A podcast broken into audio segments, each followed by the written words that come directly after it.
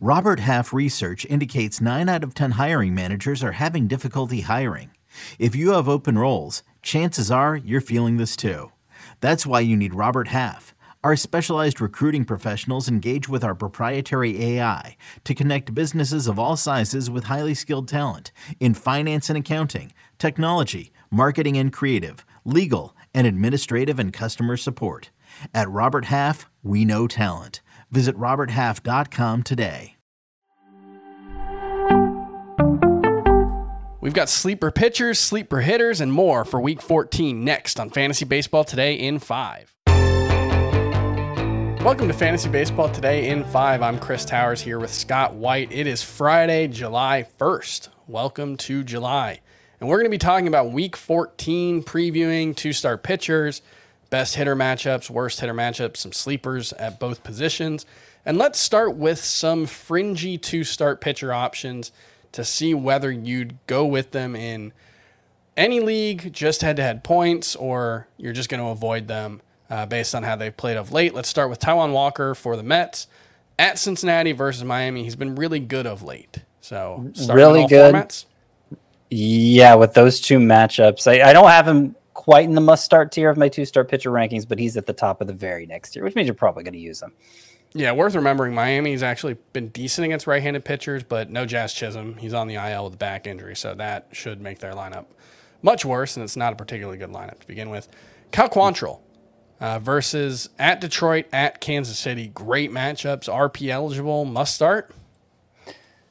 Again, I'm not going to go as far as must start, but he's been a quality start machine just like he was down the stretch last year. I'm not sure how he's doing it, but with those two matchups, I think I think I'd be hard pressed to sit him. All right, let's go with uh, three guys who've really been struggling lately, who all have three two starts next week. Eric Lauer versus Chicago uh, Cubs versus the, the Pirates. Tarik Skubal versus Cleveland versus Chicago White Sox, and Ian Anderson versus St. Louis versus Washington. Why don't you rank them for me and, and tell me, you know, if you'd start any of them in all formats? Yeah, so these are definitely more worrisome. None of them have been good recently. I would rank them Eric Lauer, Tarik Skubal, and Ian Anderson just for this week. Mm-hmm. My, my, favorite overall is still Skubal. Um, Eric Lauer and Skubal both their matchups are so good that even with their recent struggles, I think I think it's going to be hard to sit them in any format. Uh, I, I, think the the volume and then the potential for two good starts is is just too great. Ian Anderson, he's coming off a dreadful start against the Phillies, and the ERA is over five now. The WHIP over one point five. But he's droppable. I mean, he's ninety percent. Yeah. Oh, I, I mean, for sure. Any any. Yes, he is not must roster anymore, and he's not must start with these two matchups. But I think at a points league, I could see doing it. All right. Would you rather start Ian Anderson or any of these two start streamers? Ranger Suarez versus Washington at St. Louis, Hunter Greene versus the Mets versus Tampa Bay, Alex Wood at Arizona at San Diego, Zack Greinke at Houston versus Cleveland, Kyle Hendricks at Milwaukee at Los Angeles Dodgers. Ian Anderson or any of those guys? So I prefer both Ranger Suarez and Hunter Greene to Ian Anderson. I think Ranger Suarez still has a pretty high floor mm-hmm. from start to start. The ceiling hasn't been close to what it was last year. Uh, but one of the two matchups, the one against Nationals, is is especially good. And so, you know, if you're looking for an extra start, I think he's a fine choice. Hunter Greene, there's that's a lot more risk reward. Yes. But particularly in a points league where you don't have to safeguard the the ERA and WHIP, um, I could see doing it. So I'd, I'd, take them both over Anderson, but again, Anderson isn't a definite no. He is a definite no in roto leagues probably, but not in points.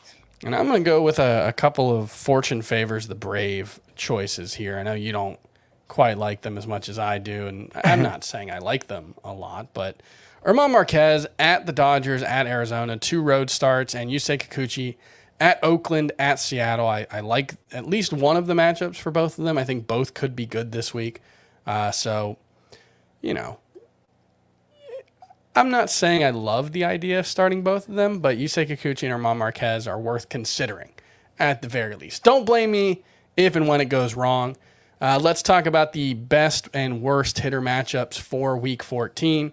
Best ones White Sox, Braves, Dodgers, Guardians, and Diamondbacks. And week 14, the nice thing every team's playing either seven or six games. So you don't have any wacky eight game weeks or nine game weeks or five game weeks. So that's good. And then the worst hitter matchups the Athletics, the Pirates, the Mariners, the Cubs, and the Padres. And let's go through the sleeper hitters and you just let me know which one of these guys you want to talk about. I think Christian Walker, 78%, Michael Harris, 76%. Those are two guys who, especially in Harris's case, are just under rostered. I think Harris is, is someone who probably needs to be rostered in more leagues, and, and Walker, underlying stats are really, really good uh, relative to even the you know pretty solid overall stats he's put together.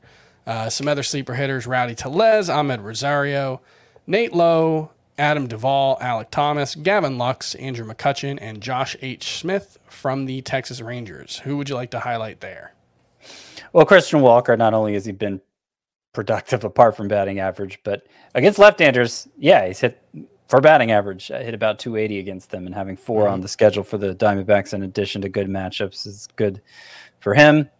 Uh, the Braves have the second best matchups this week, so Harris and, and Duvall are both on here. Duvall has had a strong month of June, certainly by his standards. 10 home uh, runs. Yeah, a big month there. Um, and uh, Andrew McCutchen, surprisingly good month for the Brewers as well. And even though they're not among the teams with the five best matchups, there are a lot more teams than a lot more than five teams with good matchups this week, and the Brewers are one of them. All right, that's going to do it for fantasy baseball today. For more, make sure you subscribe to the Fantasy Baseball Today in Five podcast and to the full Fantasy Baseball Today podcast on Spotify, Apple, anywhere you get your podcasts. We'll see you next week. Bye.